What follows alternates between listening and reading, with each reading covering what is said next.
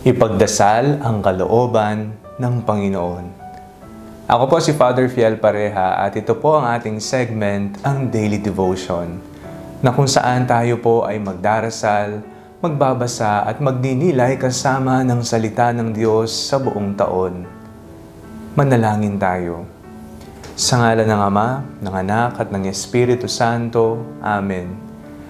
Halina, banal na Espiritu, liwanagan mo ang aming puso at isip nang maunawaan at maisabuhay namin ang iyong salita. Amen. Our Bible passage for today is from the book of Psalms, chapter 25, verses 4 to 5, and I read it for you. Make me to know your ways, O Lord. Teach me your paths. Lead me in your truth and teach me For you are the God of my salvation. For you I wait all day long. Pinagdarasal mo ba ang kalooban ng Panginoon sa iyong buhay? Inaalam mo ba ito? At kung nalaman mo ba ito, ito ba'y sinusundan mo? Niloloob mo ba ang kalooban ng Panginoon? Ngunit ang magandang katanungan dito Papaano ko ba malalaman ang kalooban ng Panginoon para sa aking buhay? Ang isa pong napakagandang paraan upang matuklasan at mapakinggan kung ano ang kalooban ng Diyos sa ating buhay ay sa pamamagitan ng pananalangin. Sa panalangin po, tayo ay nakikipag-usap sa Panginoon bilang isang kaibigan, bilang isang ama, bilang isang matapat na tao at mapagkakatiwalaang tao na nakahandang makinig sa atin. At sa ating pakikipag-usap, paunti-unting binubuksan at inilalapag sa atin ang kalooban ng Ama. May panahon ba tayo sa pagdarasal? Madalas po kasi tayo ay busy sa trabaho, tayo abala sa mga bagay na akala natin mahalaga. Kaya sa tuwing tayo ay gumagawa ng napakahalagang desisyon, hindi natin ito nakukonsulta sa Panginoon. Panginoon, ito ba ang kalooban mong mangyari?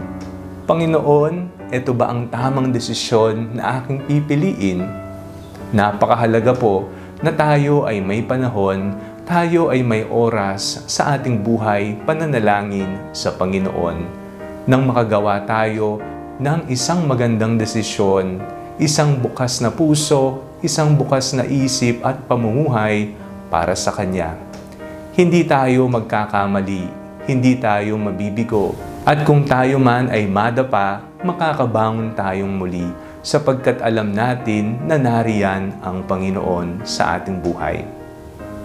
Ngayong panahon ng Kwaresma, paigtingin po natin ang ating buhay panalangin maglaan ng panahon, hanapan ng panahon, makipanayam sa Panginoon at alamin ang kanyang banal na kalooban sa ating lahat.